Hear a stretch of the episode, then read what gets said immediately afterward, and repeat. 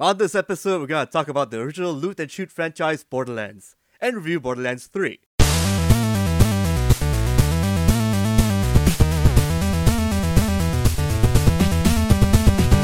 Hello and welcome to another podcast, The Last King Podcast. Joining me, I'm of course your host, Mr. Toffee. This is Handsome Shafiq. Yes. And this is the Siren Eccentric Tom. Sirens are always female. Yeah? What's your point? Alright, so... wait, except for the brother, right? Yeah. Exactly, yeah. Oh, but then again, he was... the what do you call? The weird sibling who was... Yeah, he was literally a parasite. What do you call that term when babies are born inside each other? I do not know the exact medical term, if that's what you're asking. Yeah. You're not one with the medical PhD. It's definitely not Siamese, that's for sure. It's not Siamese, right? They got separated at the arm or something. So yes, we were talking about Borderlands. The Part 3 finally dropped. And wow...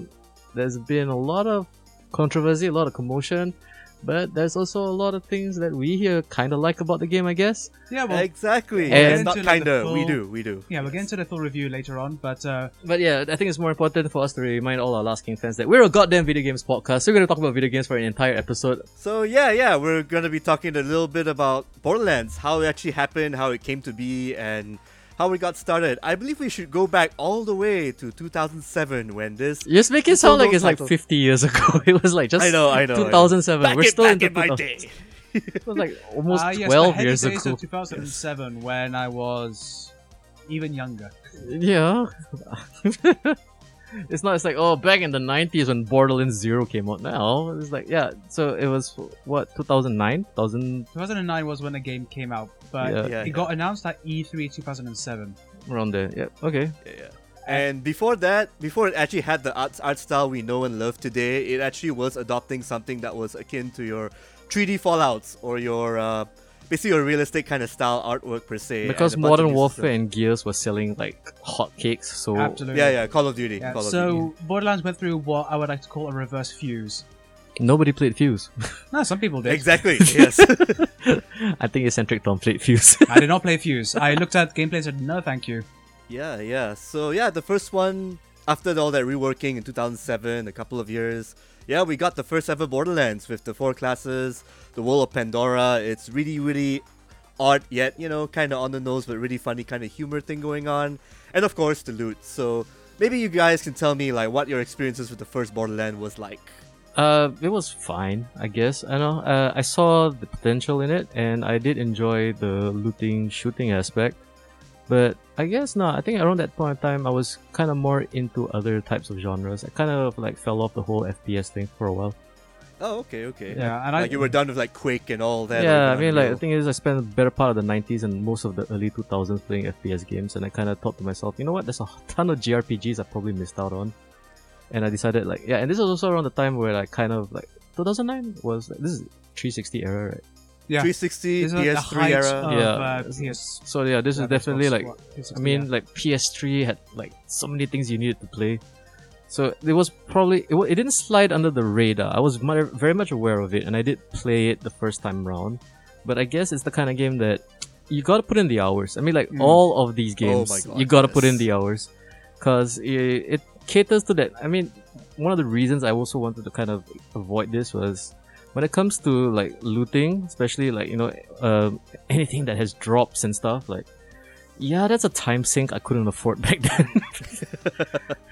And plus, I would say, I don't know. I think my attention was elsewhere at the time, but yeah, I was very much aware of it, and it was a bunch of fun. And I mean, it's the kind of game where you need friends.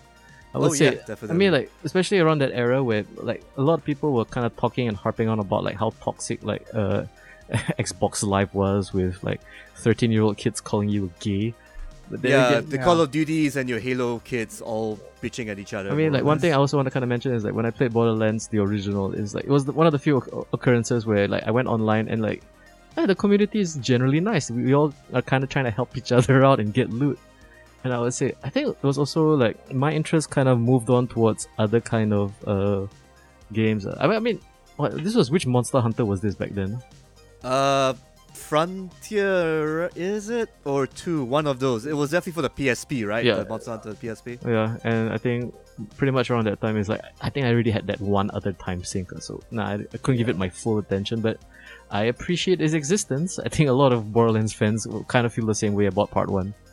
I think what was really cool about this is it actually did scratch my Diablo loot hoarding, gotta get them all kind of itch. Like when you see the greens, when you see the purples, when you see the orange loot like popping up and the different manufacturers and the little quirks they have for each little gun here and there, you kind of feel invested seeing it. I mean, that's how I felt anyway. But at the same time, yeah, it's just fun to play per se. Again, the shooting, I guess at the time, this was something that I kind of didn't really actually, you got your Halos, you got your Call of Duties, you got your Resistance games as well, but this one, definitely it was a league on its own. Like, sure, you can actually do a bunch of headshots, but again, unless you're leveled up like higher or slightly around the same level, you're not going to do these squats, so you got to treat it still like an RPG. So again, scratch that Diablo kind of itch, but in a more first person, again, with rocket launchers and weird-ass dogs and flying racks and giant spider ants trying to kill you and stuff, which, again, kind of unique in that sense, Like, I mean, the last time you actually played like a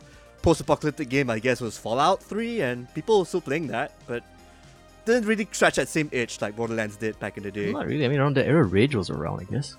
Rage was, I think, a year later, and that one was a year later, and because people didn't care about that, unfortunately. Yeah, I mean, it's a lovely tech demo from IDE because they're always up, they're always trying to push the technology and stuff. But I do also kind of recall that maybe it didn't kind of get the attention it really deserved because, like, I do recall around that era, the Call of Duties and the Halos was definitely in the forefront of what people considered mainstream shooters. Yeah, and if you were into your RPGs, I think that was around the time New Vegas dropped? Probably. Oh, New Vegas was a year later. Yeah, 2010. Yeah, so Fallout 3 is still out and still supported. And it was before, Bethesda had like a big dark stain around its name. Mm-hmm. And then Borderlands kind of followed that same template from Fallout 3, the whole we're going to have expansions to keep the game kind of up and running. Mm. And actually, for the most part, I guess one of them among all the four were actually more noteworthy. The one with the General Knox, because, again, more loot, new weapons and everything. And they kind of got a hang of how to tell its story, per se, because I guess a lot of people did enjoy how the narrative was, despite... it's got potential to actually grow, which we'll get to much later. I think that's one thing I do appreciate about Borderlands. I mean, aside from the aesthetic, where it's just basically Star Wars meets Mad Max. Yeah, for sure. Yeah, which it does very well. And I think it hadn't really quite developed its tongue-in-cheek style of humor yet. Because I think the problem I have with the new Borderlands games, especially after Part 2, is how self-referential, how topical it tries to be. Which gets very cringe very fast. But then again, it also depends on what it is they want to do for that moment. But I think more or less, when Borderlands came out, it was definitely... I mean, it wasn't new. It was definitely combining of genres. I mean, that has been attempted earlier, but I think this was the first one that did it successfully. And I would say accessibly. Yeah. Because it did... Oh, yeah. Access. People will always point to something like Hellgate London as the first looter shooter. And then you try playing that game, okay? Mm-hmm. Do you still like your tank controls? Okay, auto-aim was there for a reason. Actually, auto-aim is still... Is auto-aim still in the games? No, I mean for the console versions, right? Only for the console version. The PC version, you gotta aim. Yeah, you can turn it on if it detects your controller. And Hellgate was 2007, so I guess you could give it props for being the first, but obviously not the most successful. Yeah, I mean, they had its other problems too, because it's firstly, it was... everybody was expecting another Diablo. They didn't expect a shooter. Yeah. And then also another thing is, if we all recall, when... I was there in the queue when the game was supposed to launch, at midnight, and then when you installed it and none of the servers worked and you couldn't log in. Oh, damn. That classic early 2000s internet bullshit that, I mean, yeah, sure, we've all gone through that with, WoW and stuff, right? But I would say also the fact that... I don't know, I think... Around that time, the zeitgeist was people were not really interested in such games.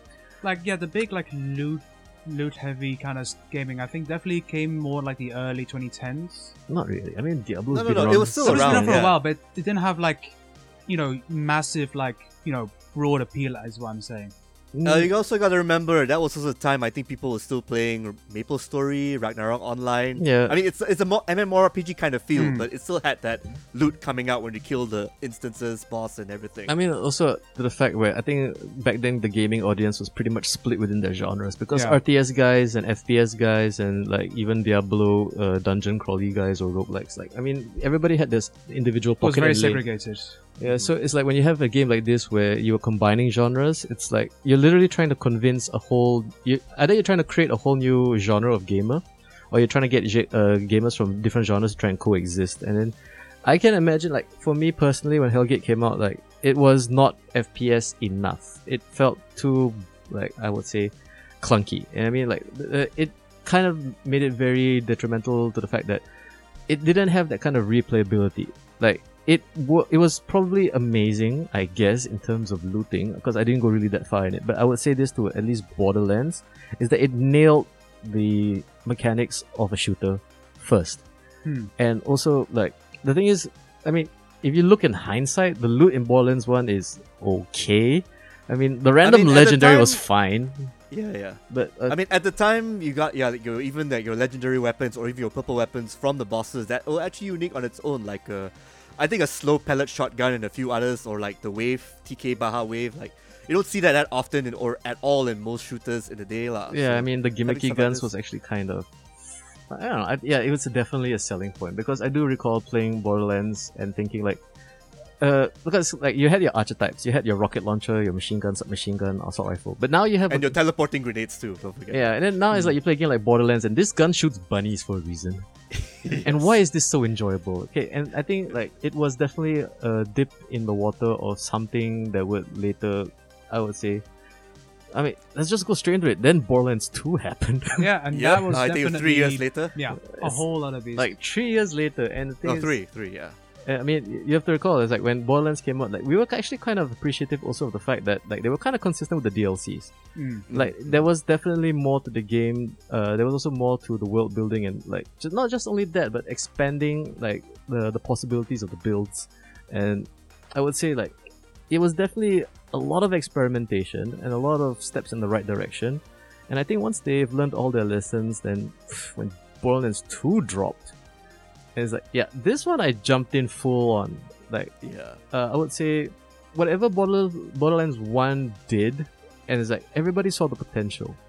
And I think like it was like, even though I didn't think it was as popular or didn't kind of like create that new wave of gamers, but I think the guys who stuck around for Borderlands 1 were also kind of very important. I mean, I did mention that the community is super friendly. Yeah. So if you play Borderlands games, right, like, yeah, be prepared to meet guys who will actually, like, help you out. And, I mean, yeah, you do get badass points for reviving people. I mean, but that's beside the point. I mean, but it helps. Yeah, you get XP, you get, but I mean, I will say this, like, I think the best thing about Borderlands 2 is that when you join any random game online, it's like three other guys who's like, hey, we're gonna do this, let's do this together. And I think it also stems from the fact that, like, I think this kind of culture, I mean, you have to give props to, like, WoW for creating it in the first place, where everything was more, I mean, also, to an extent, Counter-Strike, where, because, like, the more dueling arena-style shooters were kind of, like, leaving their heyday, and then, like, team-based shooters was actually super popular. I mean, props also to Modern Warfare and Halo. Oh yeah, and Team Fortress 2, that's still stuck around. Team Fortress has been around for a long time, sir. Yeah, a long time. Yeah. Part 2, yeah. You know, it's still... And there's still 3,000 more achievements I'm not even willing to attempt. Yeah. It's like, I don't have enough time in my life. It's astounding how many people are still playing Team Fortress 2. Because every year, new tactics and new things will always develop. It's like, the more you play it and the more you realize certain bugs or glitches or certain, like... what's the word for it? The meta's changed. Yeah, the meta keeps changing. The meta, yeah. And I mean, like, there's nothing more fun than playing Team Fortress and it's like one heavy with 9 medics. Yeah, I remember that happening. When I briefly played Team Fortress 2 for a while, I remember that being the thing everyone wanted to be. That is so gloriously stupid, but it makes so much sense. Yeah, especially when you're not getting on with the program, you're like the only pyro on your team. It's like, guys, no? Why are you the only pyro on the team? Because pyros are fun. You should switch to sniper straight away when you see shit like that. Like, everybody's a sniper now. They got 9 medics on the other team. Slim pickings, yeah. So anyway, speaking...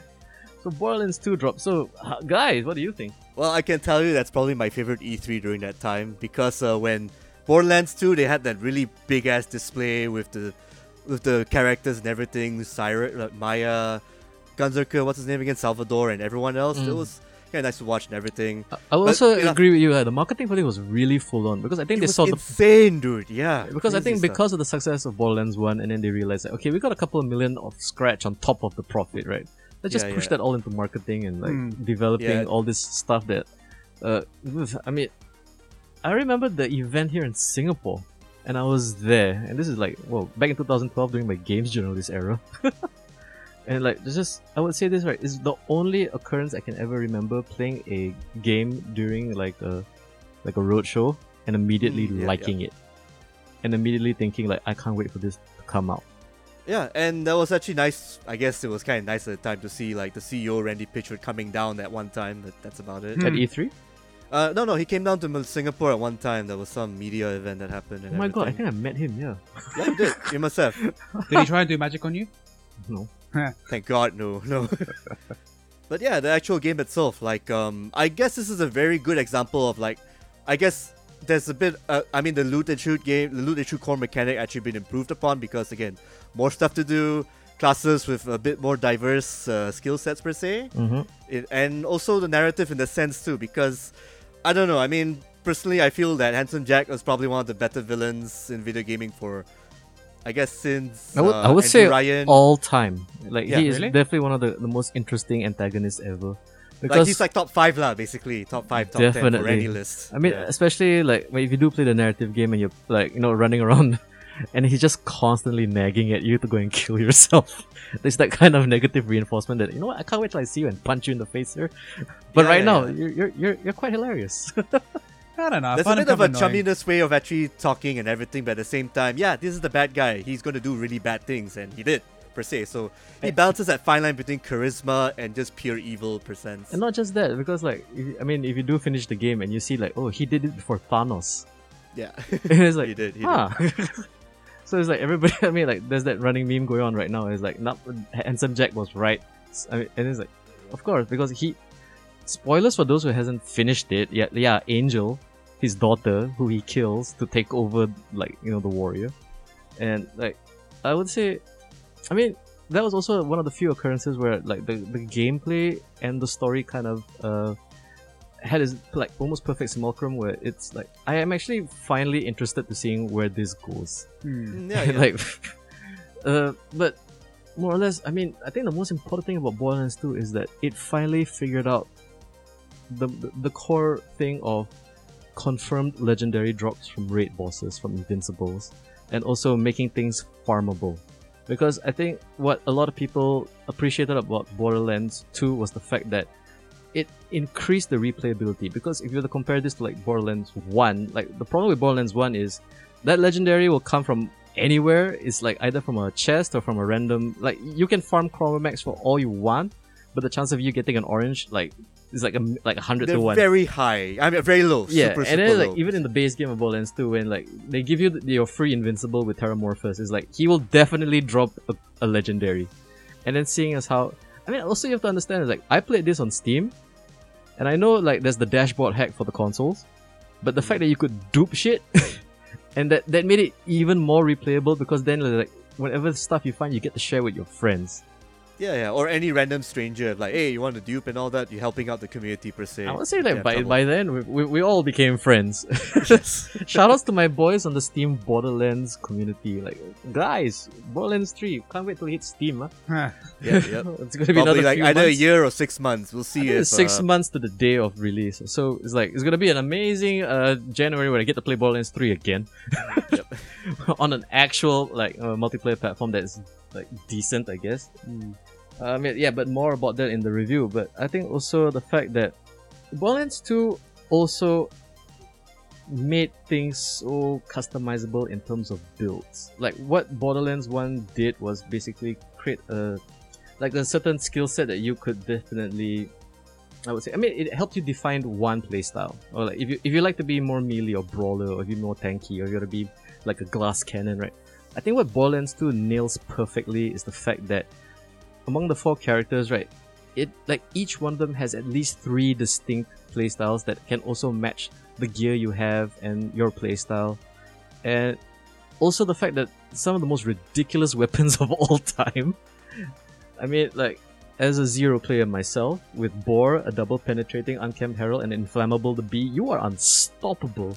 Yeah. And I would say it's like when you do like invincible runs with people, and like what I really enjoyed about Borderlands 2 is the fact that it was so gratifying that if you were to clock in the hours, if you were to grind, get your levels all the way up there, and then like I say, get a bunch of guys, take out like Hyperius the Invincible just to get a North Fleet, and even more importantly is like that point when you hit like OP8 and you one-shot things, even the most impossible invisibles is like everybody knows about the God Boar, like basically with Zero, where like with Hyperius, where you can literally one-shot him with a well-placed DPUH, and I think that's what made Borderlands, I think, eternal. I mean, I've said it on the podcast several times that I think this is the best looter shooter of all time, and no other game has beaten it. But now that BL3 is out, where does that stand? Find out more later in the main segment.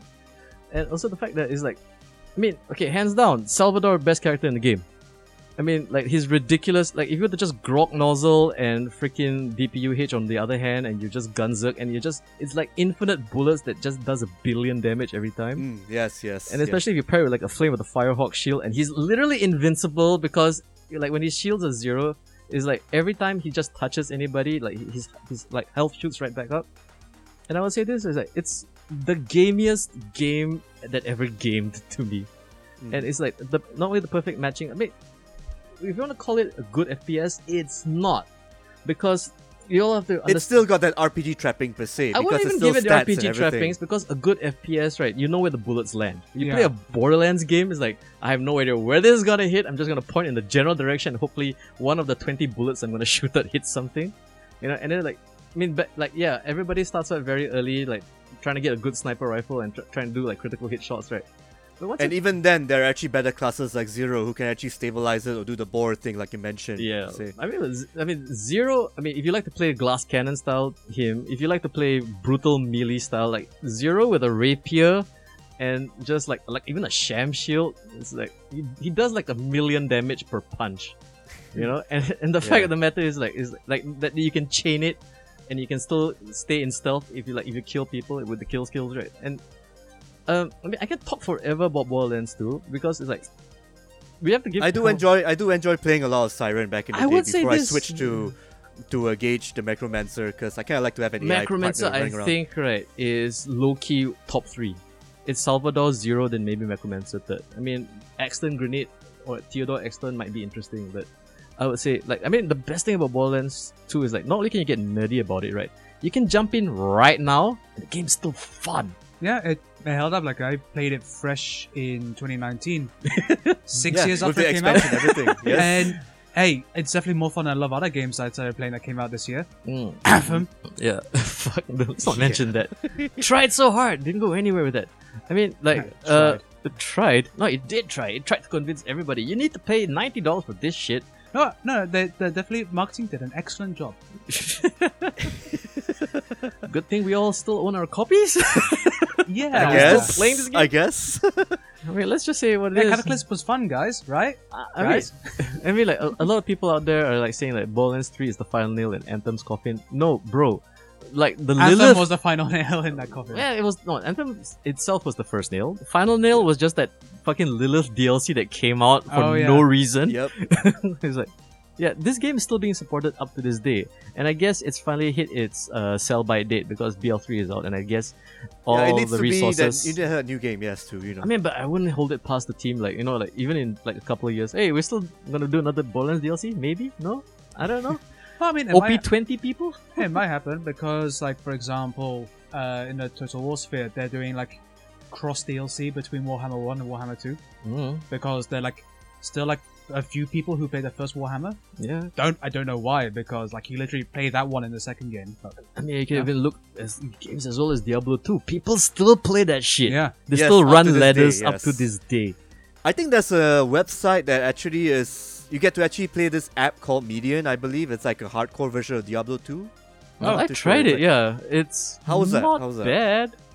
But it's not the same. I think the problem is it's not stable enough, and the thing is it's also very dependent on your internet connection and your browsers. Ah, damn it. Yeah. So like it's okay. I mean, like, but let's get back to Borderlands. Oh yeah, Borderlands. Okay, the game that we all truly love here at The Last King, and I would say yes, one of the best games all time. I don't know. Yep. Yeah, it has the numbers to prove it too. I mean, I think this had the brunt of the sales in the franchise, like 13 million copies up till then. Every time they dropped the DLC, another million people bought this game. It's like when the Tiny Tina DLC came out, and they're like, who's playing Tiny Tina? That Ash girl from like fucking that game's website. What's that? Name? Hey Ash, what you playing? Yeah, from that. Remember that boys and girls back in the day? And her brother is the one who did the writing for Borderlands 2, so yeah. Oh, there you go. Right. Oh, hey, nepotism. So alive and well. But I mean, like, dude, when they dropped Tiny Tina and the fact that it got even more wackier, like there's a gun that shoots swords that explode. Yes, that was fun. You know what I mean? It's like there's a gun that shoots unicorns. You know, sure, with trailing rainbows. It's like, I don't know why I want this in my life. And the unicorn, but I'm glad it exists. Well, yes. Because friendship is magic. Yes, friendship is fucking magic. And so is loot, sirs. Yeah, loot coming out from a unicorn if you pay it iridium or something. Yeah, that's Butt Stallion. Yeah, Butt Stallion, yes. Butt Stallion.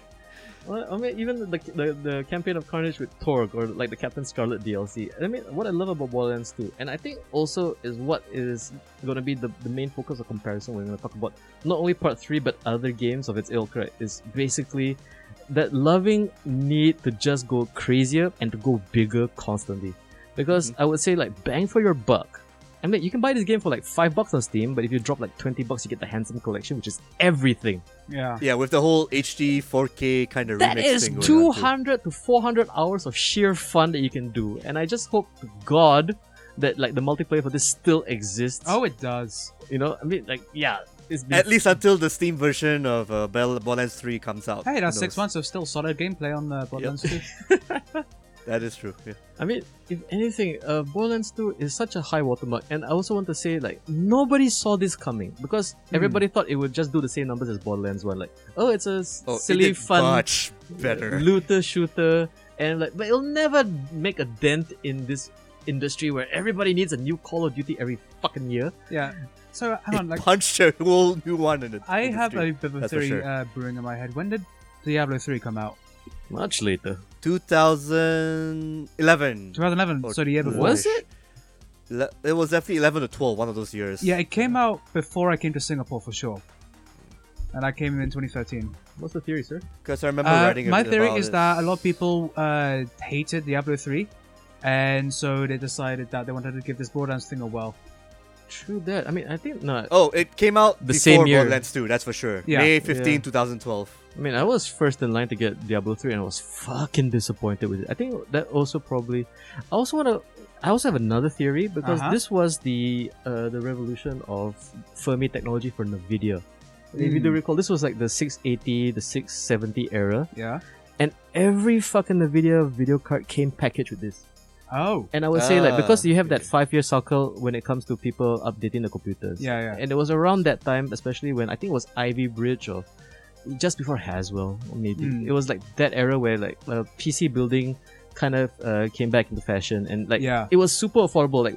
Like back in the day, it was like $4,000 for a decent gaming rig, but now you can get like all the teraflops for about $2,000. And not only that, if you buy a GeForce, you get free Borderlands 2. And also, they started making it even more modular, and overclocking became a button press rather than having to like actually fiddle with the hardware. True that. I mean, but it's also vendor specific. But I was also say this, right? I think Borderlands, like, this was definitely a very interesting one because 2012, I would feel, is like one of the greatest years in gaming because we had Diablo 3 and Borderlands 2 coming out, among other things. But I was also saying like there was this strange shift in people understanding PCs, and I would blame this more on like that this sudden explosion of YouTube channels explaining how to overclock PCs or how to buy PCs. You know, like shoutouts to like Tech Syndicate and Linus Tech Tips and all these guys. It's still around up to this day. Yeah, you know, and I would say like it was this era because everybody, and I think also you gotta give some love to NVIDIA because it was nice to see them going to like all these guys' basements or like living rooms and like, here's the newest GeForce. Let's put it in a system and let's start benchmarking it, because I would say around this time, 2012, benchmark culture kind of had a new renaissance because it's like, especially with the Ivy Bridge era, where like the things you could do and like the clock speeds you were getting is like I was getting like on my i7, which is running right now still to this day. I hit like a solid 5 gigahertz under 1.5 volts and like it's okay. I don't want to nerd out too much, but it's like when you have all this performance and then you have a great game attached. Yeah. I would say. I think you want to see some great things going on. Yeah, I mean, I would say Borderlands 2. I mean, aside from being a great game, it was also stars aligned because 12 million copies sold is no mean feat, sirs. That's huge, actually. It's not just marketing; it's also gotta have some things happening. It's gotta be not only that; it's also fucking quality, and like everything just like fell into place for this game. And I would say, like, I mean, till this day, it's like whenever we want to mention like all the imitators, you want to mention like Anthem, you want to mention Destiny, Destiny 2. I think Destiny was the more prominent one because it was basically Bungie just having the reputations on the line with this game when they won with Activision. Yeah. I'm also saying this, like, what Destiny does very well is that it improves on the formula. Like when it made like the terrain and made the environments like more, I would say. I think the shooting was tighter because, of course, it's Bungie. Oh, like they know how to make a shooter. Yeah, but I mean that's also one of the problems I have with Destiny. Destiny is like because it feels so. I feel the pedigree of a militaristic shooter, whereas something like Borderlands is like there's a certain amount of randomness you need. There's a certain amount of stupid you need, where it's like I don't believe I pulled that off. You know, this gun is not supposed to hit anything, or like this shit bounces off walls. And like when you play something like Destiny, is like there's something about it that becomes very I would say it becomes scientific, it becomes very processed, becomes very like I think when gamers play Destiny, it's like if you want to be really like anal about the geometry and like you know the critical damage and all the mathematics, right? Whereas something like Borderlands 2 is like this gun. Let me explain. The sword's explosion is a shotgun that shoots 12 swords that explode at impact. I think what you're trying to say is that with Destiny, it becomes more about min-maxing. Yeah. Power gaming. But whereas, I mean, you can Borderlands, but then if you go and try to min-max, everyone else goes, what the fuck is wrong with you, you loser? Yeah. Certain weapons just act different ways. I'm still trying to figure out how conference call works in the latest game right now as we speak. The conference call came back, right? Yes, it came back. And it has a cousin now, yes. It doesn't make sense in Borderlands 3 because, like, I would say this, right? Okay, let's not... We're going to go into the review very soon. We should be going into it, like, actually right around now. Yeah. But I would say also, like, I mean, but conference call, like, if you recall, like, maybe third DLC in BL2, especially when you had a B and you could just one-shot everything with that shit. Yeah. Before the patch happened, I believe. And I think that's the key difference between Destiny and Borderlands. Whereas Destiny feels more like, yeah, you definitely rely on not only your gear and your skill, but also on your co-op. Yeah. And it becomes very, I would say, it's just like The Division. It's like, everybody needs to work as a team. Everybody needs to be super on point constantly. Yeah. Whereas Borderlands 2 is like, I'm just going to throw this grenade and see what happens. You can also just like solo it entirely if you want. Yeah, but I mean, what I'm trying to say is like when you play something like Borderlands 2, it's just so over the top zany. Yeah, there's that gleeful chuckle you have when it's like it's zany without being like colorful, bright corny as well too. Yeah, no, I mean, which is what I appreciate especially about Borderlands 2 because it does like dance on that line between cringe and corny, which. Okay, Borderlands 3 review coming soon. Yeah, and there's still some emotional impact in some of the story bits, especially the Tiny Tina when you finish that episode. Oh, really? Yeah. I didn't feel a thing. I didn't care. I was too busy killing dragons, right? You get to kill dragons in the Tiny TLC. You get to kill golems and dragons and like treants as well. The badass best place to farm wizards your bees that drop grenades, that heat seek and slag. It's like, that's the shit I want right now. I need this in my life, you know. And exploding blimps too, thanks to Mr. Torgue. It's still a funny game. So I would say this. Oh man, Mr. Torgue, he did not make an appearance in part 3. Oh, spoiler. Actually, there's one slaughterhouse round that you get to unlock much later in the game. But yeah, I would say this, right? I mean, definitely with you guys is like the characters. Yes, of course. Yeah. Just the random shit and the people you meet, you know. I mean, like, especially like the first time you meet Tiny Tina, she's like a 12-year-old girl who's a psychopath. Why is she adorable right now? Yeah, you know. And I mean, also like I also appreciate the fact that the characters you play in part 1 became the new, I would say, stalwarts. Yeah. With Roland and Lilith, Brick and Mordecai. And Mordecai and Brick. Brick as himself. And I would say, oh man, shout outs to Brick coming back in part 3. Yeah? Hey. Mm-hmm. And I would say this is like, again on what I mentioned earlier, it does create a universe because since part 1, like these are the characters that you are. And then to think of like when you play this new game, that whatever you attempted or whatever you achieved, like you were the hero of part 1 and now the heroes of part 1 are in the game. it's kind of like handing off to yourself. Yeah, the next stage of the journey. I think that's also what I also appreciate is the fact that it kind of solidifies you into the universe or into the ether as like that. That is the what I've achieved there, and it's represented in a way that exists in the new game. So it doesn't feel like you finish one game then you move on to the next. It feels like no, it's still the same story. Like whatever I did in part 1 mattered, and here we are in part 2. But now I'm playing as somebody else. Now I'm playing as a cyborg ninja who speaks in brackets and like haikus. Yeah, yeah. Those are haikus. Those are haikus. I mean, who can literally one-shot things if you know how to build them properly. Oh yeah. So, I mean, okay. Enough dancing around it. Let's talk about Borderlands 3. We're not gonna talk about Tails. Yeah, we're gonna have to. No, let's not talk about Tails. Well, okay, just one bit lah. Reese, Fiona. Pretty good, cool characters. That's about Reese comes back in Borderlands 3 with a mustache. Spoiler alert, Scooter dies. Anyway, there you go. Oh well. And at least he gets a nice farewell in the expansion, so there you go. Good for him. He did get a nice farewell, and it's nice to see Ellie take over. But I miss him saying "catch a ride." Yeah, me too. It's like this. I mean, and I think that's one thing. It's like I wouldn't say it left a bad taste in my mouth, but they kind of redid that several times in part 3, where it felt like, I don't know, maybe it's the trend of like what Avengers did, where it's a handing of the torch to the next generation, or here's the next. And then that's also probably one of my biggest complaints about the game, because like when you play Borderlands 2, like whatever you did in Borderlands 1 is still represented by the characters that surround you and give you quests. Yeah. Whereas in this one, it feels like, wait, what? Why are you guys doing this? And the thing is, right, I mean, I seldom talk about story or character development in video games, but I love Borderlands so much. It's like, okay, number one complaint, I don't like the story. The story feels... Part 3, yes. It feels very like you're pulled along by your nose hairs, kind of.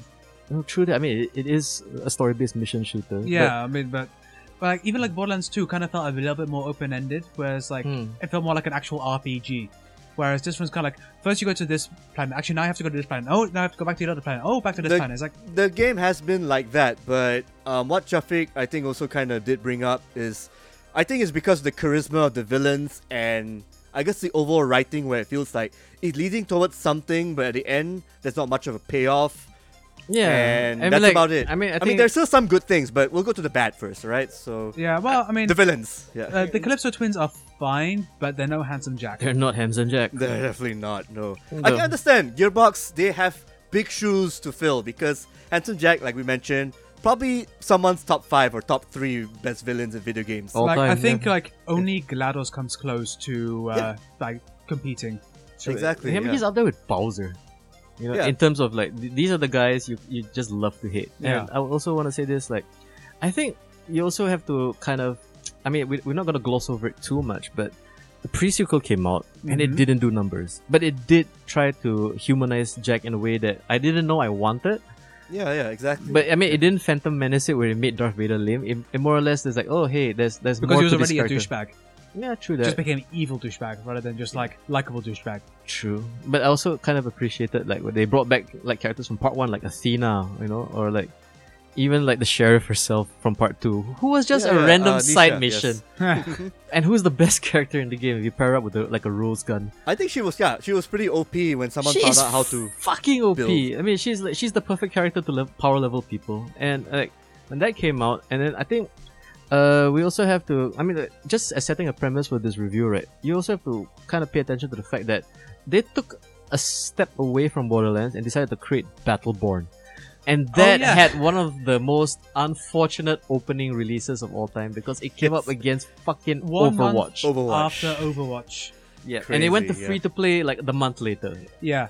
And I think it was half a few months. Which is a shame because it's actually quite fun to play. It is.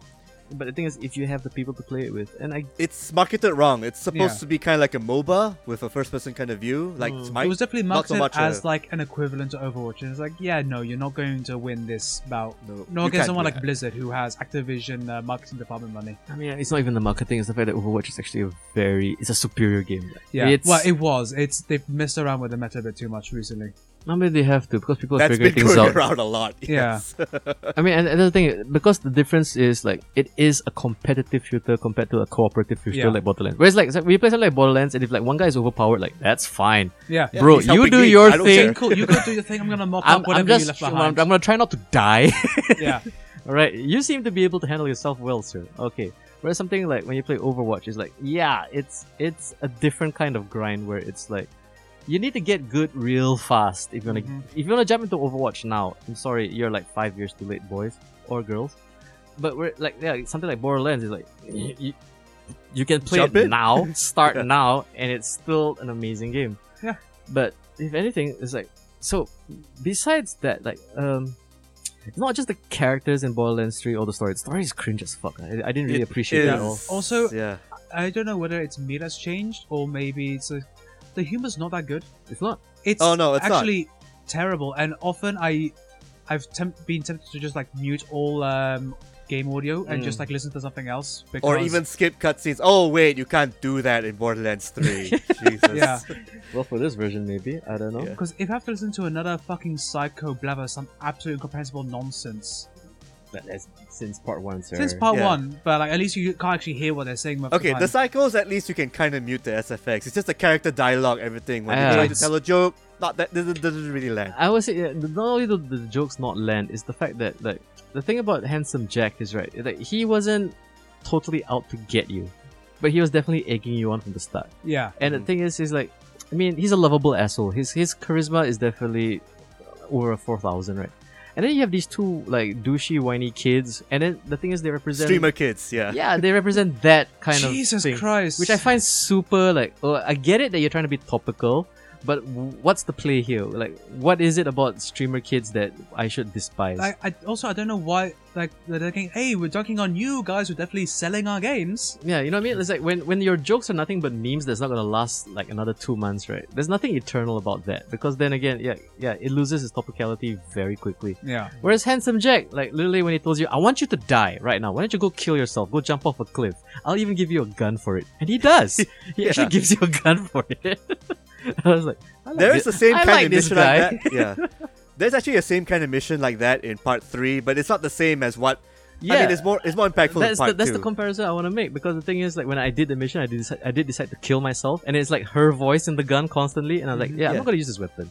And this weapon's not that powerful anyway, so fuck it. Exactly, you know what I mean? Whereas, like, when you played the Handset Jack one, there's this, like, sadomasochistic kind of, like, yeah, go ahead. Like, wait till I see you when I punch you in the face. I'll punch your face off your face. Okay, and I would say also fuck Cat Trap.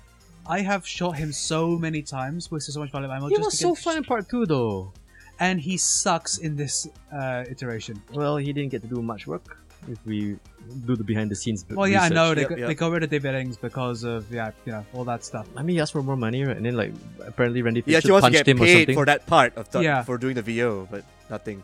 I know. He wasn't paid because it was like meant to be like a voluntary voiceover thing, but then again, but he didn't make much of an appearance in this one. And I would say this, right? Not really at the start, and then you just have to help him with a side quest of sorts where you have to build him a girlfriend or something. Well, it's just a friend, technically. But I mean, like even the new characters like Lorelei, Ava, and like what was the guy with the cowboy hat? Oh, that's Clay. Yeah, Clay. It's like, they don't seem to have the kind of personality you expect. You know what I mean? They feel more like facsimiles of other ideas. Mm-hmm. And if anything, it's like, I guess I will not fault the game for having bad writing or like uninteresting characters, because that's really besides the point when you play a Borderlands game. I mean, it's the window dressing. Like the window dressing does help in setting up context, and at least I felt that was what kept me going on in Borderlands 2 per se. Yeah. But for part 3... I think the only thing I cared about was probably like Jacob and Hammerlock. I mean, they're both lovers and stuff, and I kind of want to see how that plotline went on. Spoilers in the end when they held hands, right? I was like, oh. Right. And also, I kind of like the voice lines for your actual player characters. Yes, that's actually a really good Amara touch. Is a lot of fun to listen to because she's just such a sarcastic asshole. I love her. Yeah. And also Zane as well. Actually, all of them are just fun to listen to. I haven't used Fleck, and I haven't used... Who's the other one who rides the mech? Mose. Yeah. No, I mean, the thing is, as of this review, I've done 2 playthroughs, one with Amara and one with Zane. With Zane, I've managed to unlock Mayhem mode finally. and I'm enjoying myself thoroughly. But I would say this, like, yeah, I mean, nobody plays Borderlands games for the story, actually. I mean, like, everybody plays it for the loot, and everybody plays it for the mechanics, and they want to play for the challenge. Mm-hmm. So, I mean, if I want to address anything, right, okay, I didn't really like the window dressing. I didn't really like... I mean, I like the aesthetics, and I don't understand people complaining, it looks like the same game. It's set in the same universe! The fuck are you all talking about? Yeah, they gotta keep it consistent. There's only so much you can do with cell shading. I mean, it's not or comic book style, outline-heavy... Whatever, I mean, yeah. I mean, well, just goes to show how timeless the first two are. Like, they look as good as a game that came out in 2019. Because but I also want to say, like, another theory: Star Wars effect. Because if you show the desert planet, the ice planet, the fire planet, like, what else can you do? I mean, like, you got the purple planet. You got the jungle planet for this one, which is like it's fine, but it's like really killing my frame rate right now. Oh yeah, the swamp level. Jesus Christ! Eden I cut my frame rate to 38. Yeah, like, Eden 6. Yeah. What is this level is too much for my video card for some reason. And I mean, it's pretty, and I like the effect they have with the mist and everything. You know, it gives a mysterious feel. But god damn, it kills computers. If you're a hardcore Borderlands player, such as myself, we all do the same thing. We turn all that shit off. Yeah. Because we want our frame rate. It's like. It's nice that you did all this for us, and we truly appreciate the work of all these like game designers and developers. Yeah. But I really need my 60 FPS consistent. I need them frames, yeah. Because like when you're trying to like 360 jump, no scope, like headshot critical somebody during a crazy monkey fight in Eden 6, you need all the frames. Yes, you need all the frames, man. Well, having said that, performance-wise, I think it's fairly well optimized because, you know, my computer's getting a little bit long in the tooth now, but on like very high settings, it ran consistent like between 50 and 60. Yeah. Apart from when it became very particle heavy. No, but I mean, even Part 2 had that problem with physics and stuff. I mean, from my point of view, like I have a slightly dustier machine, but it's still a beast. And I would say I do clock in between 60 to 120 frames, and I play on I mean, even on default settings, it did drop to 30 or 40 in some areas. So that's high, right? I'm guessing. That's terrible, actually. Oh. Yeah, and the thing is like, I mean, for me, I'm really, I mean, I care more about my frame rate because I need to have my gameplay be as smooth and as functional as possible. Yeah, especially for a shooter where it really, really. Yeah, you definitely. Of course, the thing is, like, especially when you do Twitch style, I would say Twitch reflex kind of shooting, right? Mm. But if anything, I mean, it's a pretty game, I would admit. Oh, yeah. Okay, my only problem with the aesthetics is some of the levels just have too much running room. Oh, like the spacious room with all the monsters coming in. God damn, that took too long to get through. Yeah, and also they could do with a couple more fast travel points. True, but also... Oh, no, the fast travel is actually welcome, to be honest. I felt that was a good change from Part 2 to Part 3. No, it's a welcome thing, but they could have added like at least one more, because like if you had to double back, it took a long time and it felt kind of pointless. Depends. Because like there's some... Oh, and you can also teleport to your vehicles, which is a nice touch as well. I love that. That was a great idea. Yeah. Oh yeah, the vehicles are great, apart from levels where you don't have them like Athena's, where it's just like one long fucking slog. True. But I mean, I also appreciate the fact that you can fast travel. You don't have to be at a fast travel point anymore to fast travel. Yep. You can just, like, from anywhere, you know?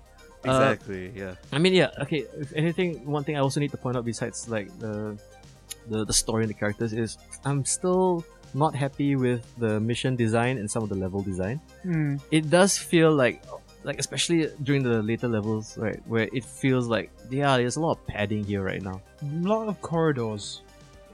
Wait till you get to the end where there's too many corridors. Yeah. We're talking about the final planet or like before that? I mean, I enjoyed like those random stages where it's like the assault on Cathedral where it's like literally like a Death Star run but you're in like cars. Ooh. Like that was fucking fun.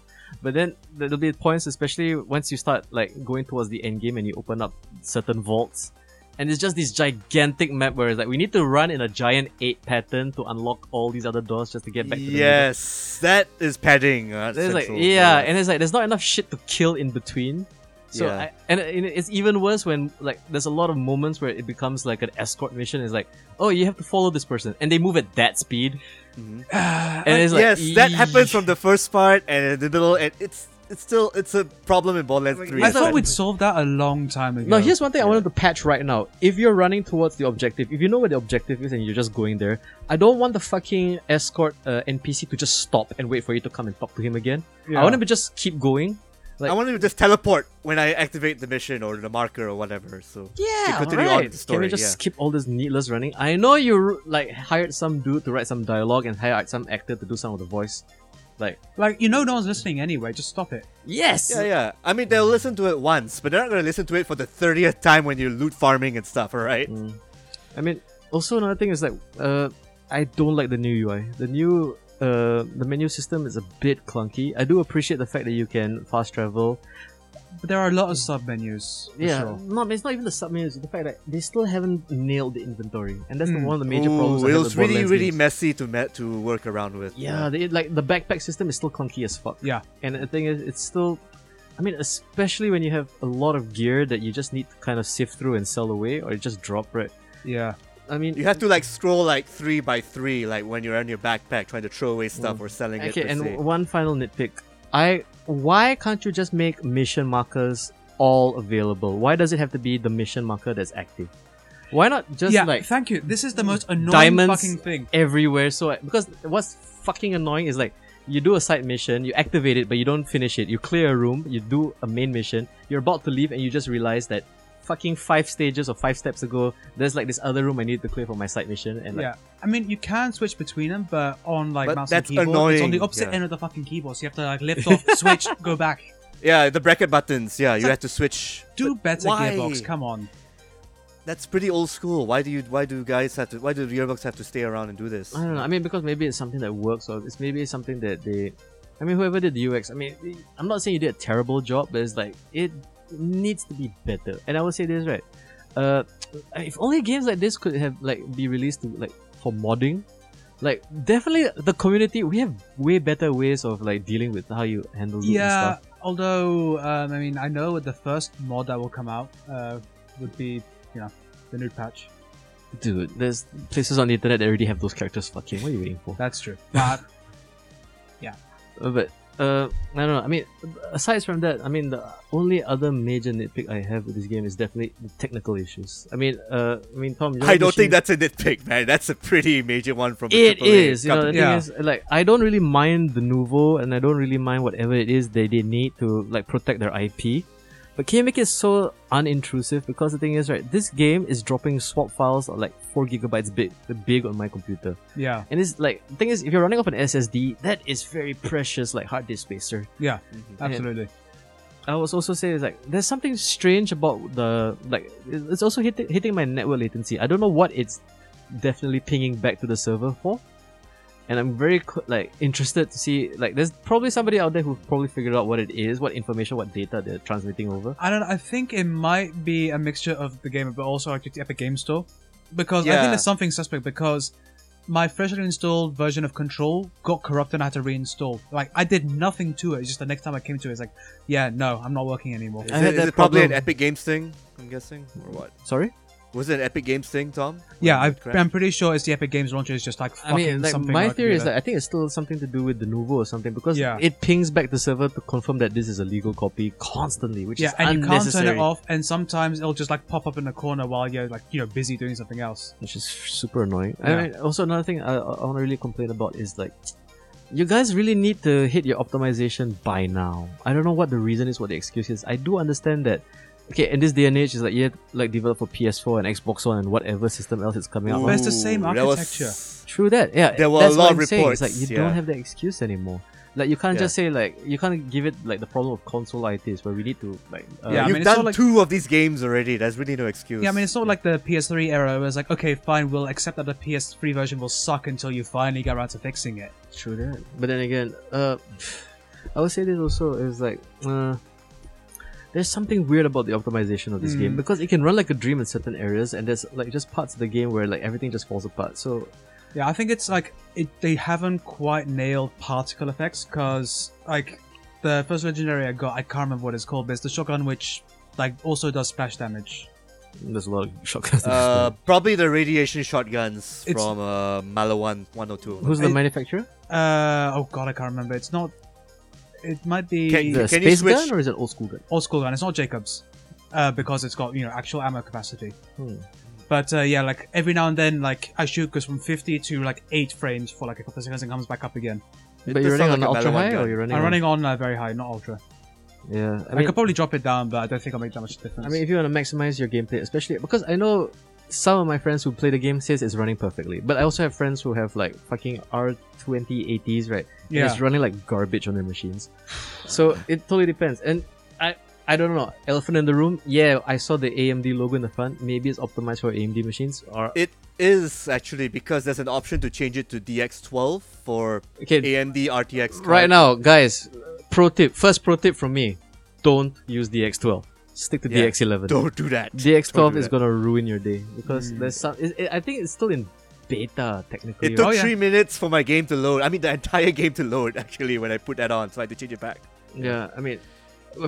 We have to call it out for what it is. I mean, your mileage may vary, but definitely, this is gonna be, if you don't trust your machine enough, maybe don't buy it.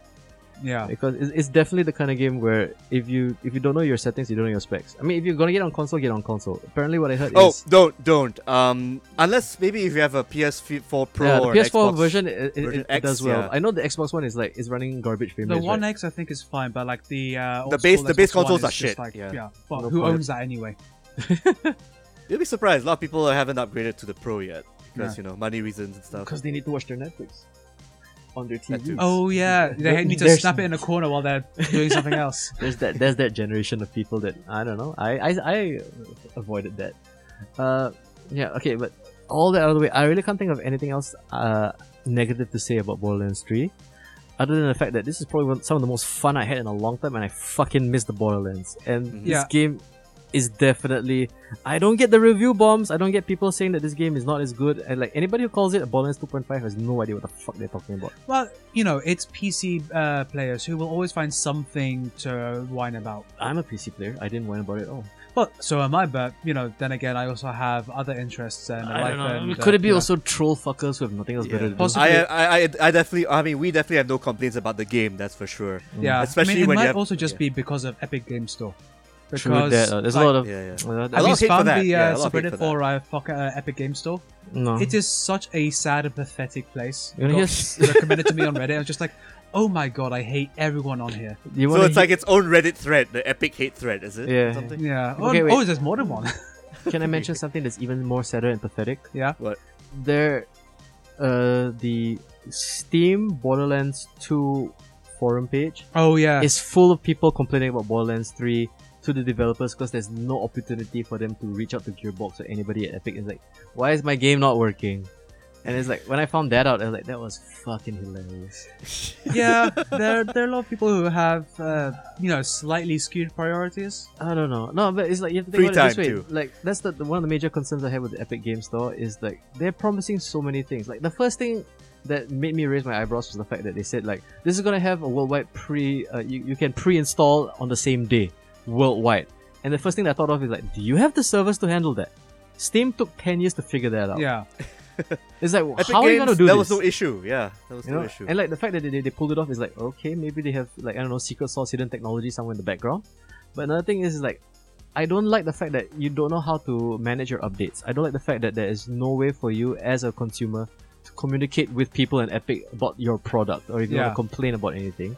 And I don't want to go on an entire rant about Epic Games Store, and I'm not a Steam fanboy by any measure, but it's like, this platform was designed to sell shit on Fortnite.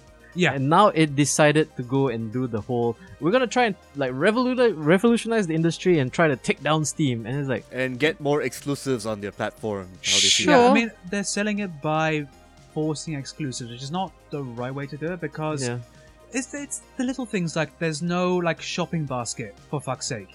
You have to buy each kind of weird that UI. Yeah, but I mean, let's not go on too much about Epic Games Store. But so Borderlands 3, yes, the technical issues are real. And again, I would say buyer beware. If you have the rig for it, if you think you can handle it, go for it. Yeah. But even like, I'm not saying I have an amazing up to date like fucking all the latest technology rig. I mean, my machine is literally almost as old as Borderlands 2, literally. But it doesn't run like a dream, but it's fine. It's playable, and that's the least of its problems. So that out of the way. What's the great things? What are things you love, boys? I love. I think the gunplay is fun. Like it feels more accurate than Borderlands 2. I think they've kind of slightly. Like when you have a sniper rifle, you shoot at the head, and then you do get a headshot. So you know, I could consider that an improvement.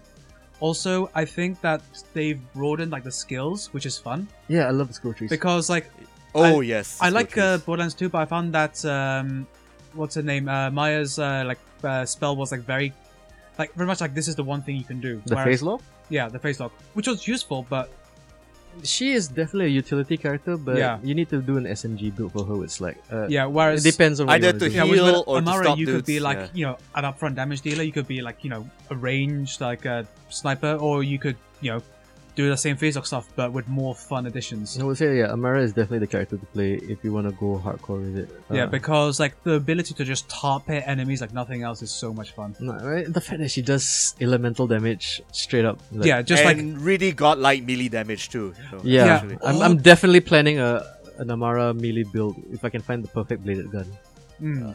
Anything like if they had the rapier from Borderlands 2, which does 200% melee damage, that's the build right there. Who are you playing right now, Toph? I'm playing Flak and Amara, like both of them back and forth. And I actually did like the fact that having a nice AI companion who you can summon anywhere with a spell actually works to my favor.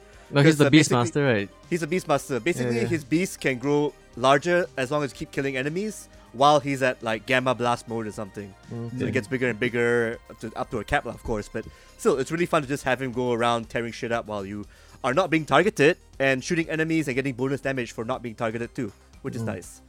I was running an Amara build, and the thing is, something happened. It cocked up. It kind of ruined my game save. Oh shit! And I was really far into the game. I was definitely way past the events of Eden 9 or whatever. That must have stung. Eden 6, No, it didn't stung. If you're a hardcore gamer, you don't go to sleep. You load the next game straight away. Wait again. So I'm doing a Zane build right now, and I would say this, right? Zane, I think, is low-key gonna be the most broken character in the game. Because the thing is, when I finally discovered his legendary class mod, and he has this ability where I would say he does more damage when his shields are depleted. Oh, which that's nice. Kind of like I would say it opened up a whole new category of Zane for me, because I'm playing a very similar to the Beastmaster, where it's more distracting, where you're trying to I'm gonna throw the digiclone, then I'm gonna throw like the little drone, right? Mm-hmm. And realizing that I could chain attacks, but the fact that like there is this ability where if you launch your action skill and it immediately depletes your shield, and then you just immediately do more damage. And the fact that the Digiclone's final perk is that he carries the exact same gun as you. Mm-hmm. And the fact that I found myself a Cutsman, which is like the most brutal gun in the game, hands down. If you got second most brutal, I also found the One Punch Chump. Pro tip, guys. Oh yeah, the One Punch Chump is pretty It does fun. Plus 1000% damage. Yeah. Do the math. Okay. Find that gun. It's very easy to find. Just hands down, Jacob's is my favorite brand of gun. Yeah, but I hate the trigger. I want something. I do know that I'm paying attention to some guys who play. I know the Infinity is in there somewhere. That's coming back. Oh, I know the Patriot, right? Yeah. Yeah, a gun that doesn't need to reload and just shoots infinitely and just by holding down. Yep. Yeah. There's also that other cousin of the conference called Rainstormer, where it kind of sucks everyone in while you're shooting and having some sort of chain lightning effect going on. I didn't really enjoy that. I found that gun too, but it's I wanted to bring back the Interfacer, which is basically the reverse conference call where all the bullets go into one point. Ah, right. I like the new guns. There's some that kind of harken back to they feel like slightly modified versions of things that you're familiar.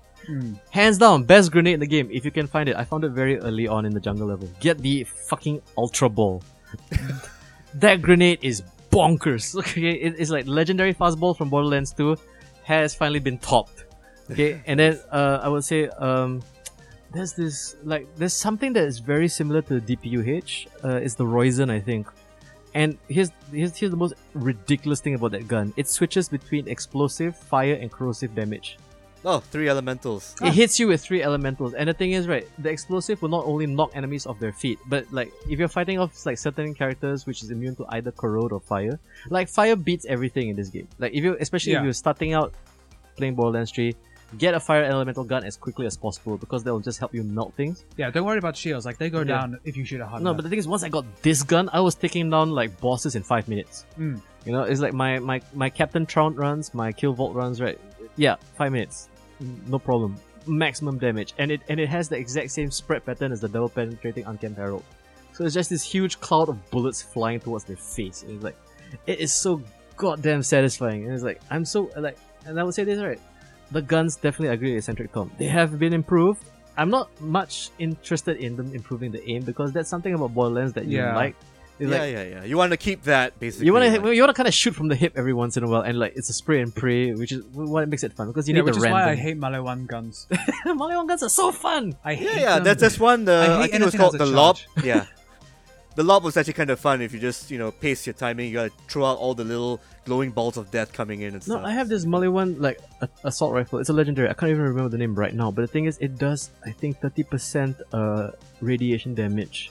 I think I might have that one too. That one looks... I forgot what it's called. That gun is nuts. Crazy. Yeah. It's obscene because it melts shields immediately. Because, like, the main problem with a lot of boss fights is the fact that, I get it, it's a Borderlands game. It's got bullshit shields you need to go and like, punch through. You gotta have your bullet sponge bosses, unfortunately. And true, I mean, you just finished off Katagawa, right? Yeah. How annoying is it that when he's on the like the second level and you need to fucking snipe him perfectly in the face just to take his shield and stuff? Yeah, it's so annoying because like I have, you know, my legendary shotgun. It's very good. I can't hit someone over there. Yeah. Okay, wait, but hey, for any of you guys out there, yes, I can confirm it. The Layuda is in this game. It drops from Captain Tron. It took me 5 farms to get it. But the thing is, it's a low-level one I have currently, and I don't know if it's a confirmed drop. So, yeah, guns are amazing. There's, definitely the characters are also interesting, I guess. Yeah, I mean, none of us have tried Mozia, have we? Oh, I did. She's actually really fun when you try to get a cooldown for a mech as low as you can, especially when you can also do criticals with her attacks, because when you get criticals, you're basically your ammo fills up slowly. That's a bottomless mag tree that she has. Yeah, she's basically like Salvador from Borderlands 2, I guess. Yeah, exactly. But like, I think the only caveat is like if you're on the mag, she moves slowly, right? But she gets more HP, and I guess depending on the weapons that you have, they either track or they just do a lot of elemental fire damage. I mean, basically, if you want to be a walking turret, that's like you become a tank. Like that's what you want to be when you're a big, big target. You're a little girl. Well, you are a little girl, then you become a really big, big beefy girl. A big beefy robot girl. Big beefy girl. Big beefy robot girl, yeah. I thought you were talking Ellie kind of beefy. No, that's a different kind of beefy. She's not beefy, she's definitely pork. Anyway, boys. I also do like I do appreciate the shotguns in the game. They act like how actual FPS shotguns do. They can do knockback damage. I mean, they do knockback and stagger enemies. Finally, well, and also like that, you know, they'll probably like shotguns in real life, and like you point in like the general direction and then press trigger. Are we and talking about realistic physics in a Borderlands games, boys? In a fantasy game, absolutely, yes. Sci-fi game. What? Yes, you guys are playing this wrong. No, but I do love the shotgun at kilovolt drops. That it's just this giant sound wave that knocks things all over the place. That's funny. That was ridiculous. Oh, I didn't get that one actually when I killed him.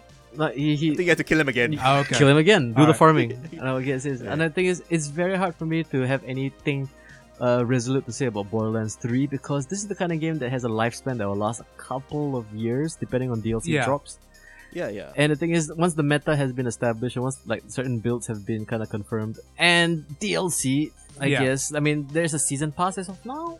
Is that so far the only DLC plans they have is they're just gonna add in story missions, but that's about it.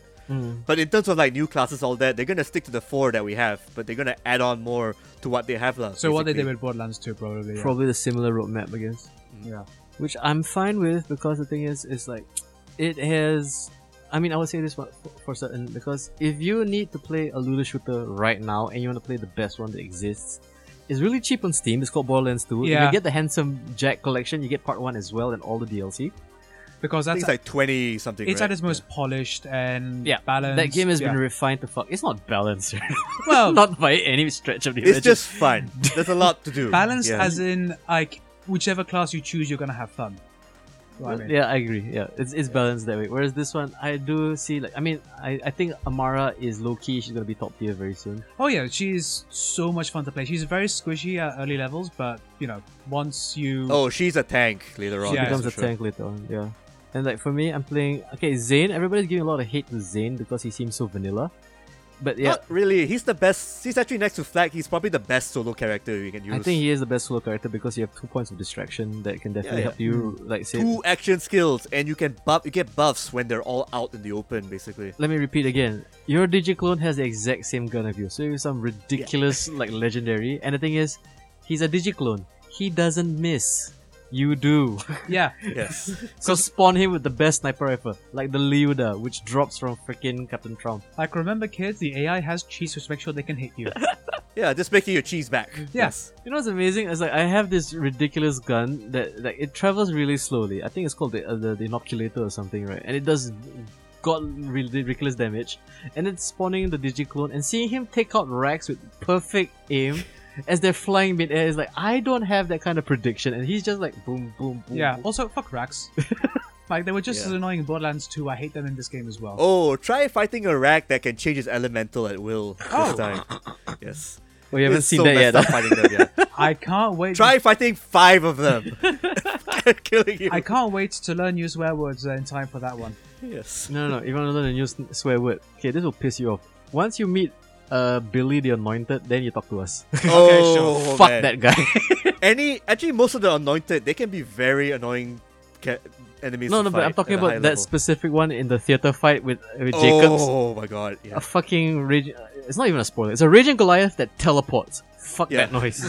It's a nice wake up call. Yes. No, it's like, but the thing is, like, I would say that is definitely crossing the Rubicon because every boss after that is a challenge. And yes, I forgot one thing I really need to mention. Definitely the plus point. This game is a challenge. It's designed to kick your ass. Yes. Even on normal, it's running, hey, no, don't sit there. You're not allowed to go to sleep. I mean, I would say another pro tip, do the side missions. Level up properly. Oh, for sure, yeah. Like, do not miss out on those side missions. Do not miss out on the side missions. And try to get friends on board because I think your XP and your rate drops do go up a little bit. So here's another complaint. I tried doing this with friends and for some reason, matchmaking and the co-op multiplayer buggy as fuck. Oh yeah. Yeah, that's a network thing. Yes. God. A Gearbox thing, that's for sure. No, Borderlands 2 is perfect. Why this game? Because it's definitely Epic fucking up in some way then. Or maybe it's the fact that they can't decide whether to deliver like game packets or the Nouveau packets. I don't know, player information or this game is still not a pirated game. Yeah, the first one should have given you a clue by now. Yes. Yeah. Well, at least you can still have your LAN matches, thank God. So. True, yeah. You guys want to come over next time and bring your PCs? Well, I've got a laptop, so I can.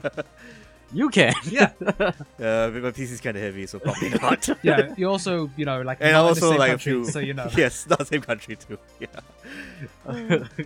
Gearbox or Epic Games, please fix your networking for this game. Fix your networking. Definitely really optimize your game a little bit more. Mm-hmm. And it's really fun. Yeah. And I would say, great game. Yeah, so if we want to stick a number on it, I would say... 8 out of 10 for me? I would say, similar. It would definitely be, like, at this point of time, technical issues aside and all the other drama, I would say it's definitely an 8.5 nails in the coffin of Anthem. Oh, for sure. Yeah. It's got to be a 7 for me as well. It's just, the technical bugs, the story. I don't know, I kind of prefer what Borderlands 2 did, and the fact that Borderlands 3 made a few steps forward but a few steps back, it just felt a bit like, I gotta wait till the game is fully complete, maybe after a few years. Welcome to modern gaming, where you don't get a complete product at launch. You get the complete product 5 years down the line with a Game of the Year edition. Sir. Thanks, modern gaming. Let me remind you of something. Yes? Anthem didn't have a final boss that was worth anything in Borderlands 3. Yes. True. Think about it. Let me remind you about something. This is probably going to be the best shooter this year until Doom Eternal drops, and we don't know how that's going to work out because fucking Wolfenstein was a piece of shit. Yeah. And even so, I think Borderlands 3 is going to have a bit more of a shelf life because of the expansion. Definitely. Well, and also because looter shooters are designed for replayability. No, but also, like, the thing is, the guys who love Borderlands 2, me especially, and especially the community I'm with, right? We all love this game. I think definitely, it's definitely in the top 10 of the games this year. I would say so, yeah. Same here. So, like, if you have the cash and you have the rig or the specific equipment to handle this game, sure. I would say recommended, not highly, but recommended. For sure. But buyer beware. Okay, your mileage may vary depending on your gear, or depending on your specifications. Maybe wait a few months. Hopefully, Gearbox or Epic might get some bugs out of the way. Maybe. I mean, there was a day one patch, right? But it didn't really fix much. No, it didn't. I mean, it was only still runs pretty slow at Eden 6. Yeah, it wasn't like a huge file either, so there's only so much you can fix with that. Yeah. But yeah, I mean, I'm looking forward to the new DLC. I'm looking forward to see whether this finally takes the throne away from Borderlands 2. I suspect this. Once it finally makes the move to Steam... It's at a spike. Yeah. Are you going to buy it again if it goes to Steam? Yes. Okay. I love this game. Steam achievements, man. That too. Oh yeah, achievements. That's something I'm really missing. I mean, that joke is running itself. Okay, let's sign off, boys. Alright, I've been Eccentric Soul. I've been the Handsome Shampoo Collection. This is Gag Hunter. This is Dolphy.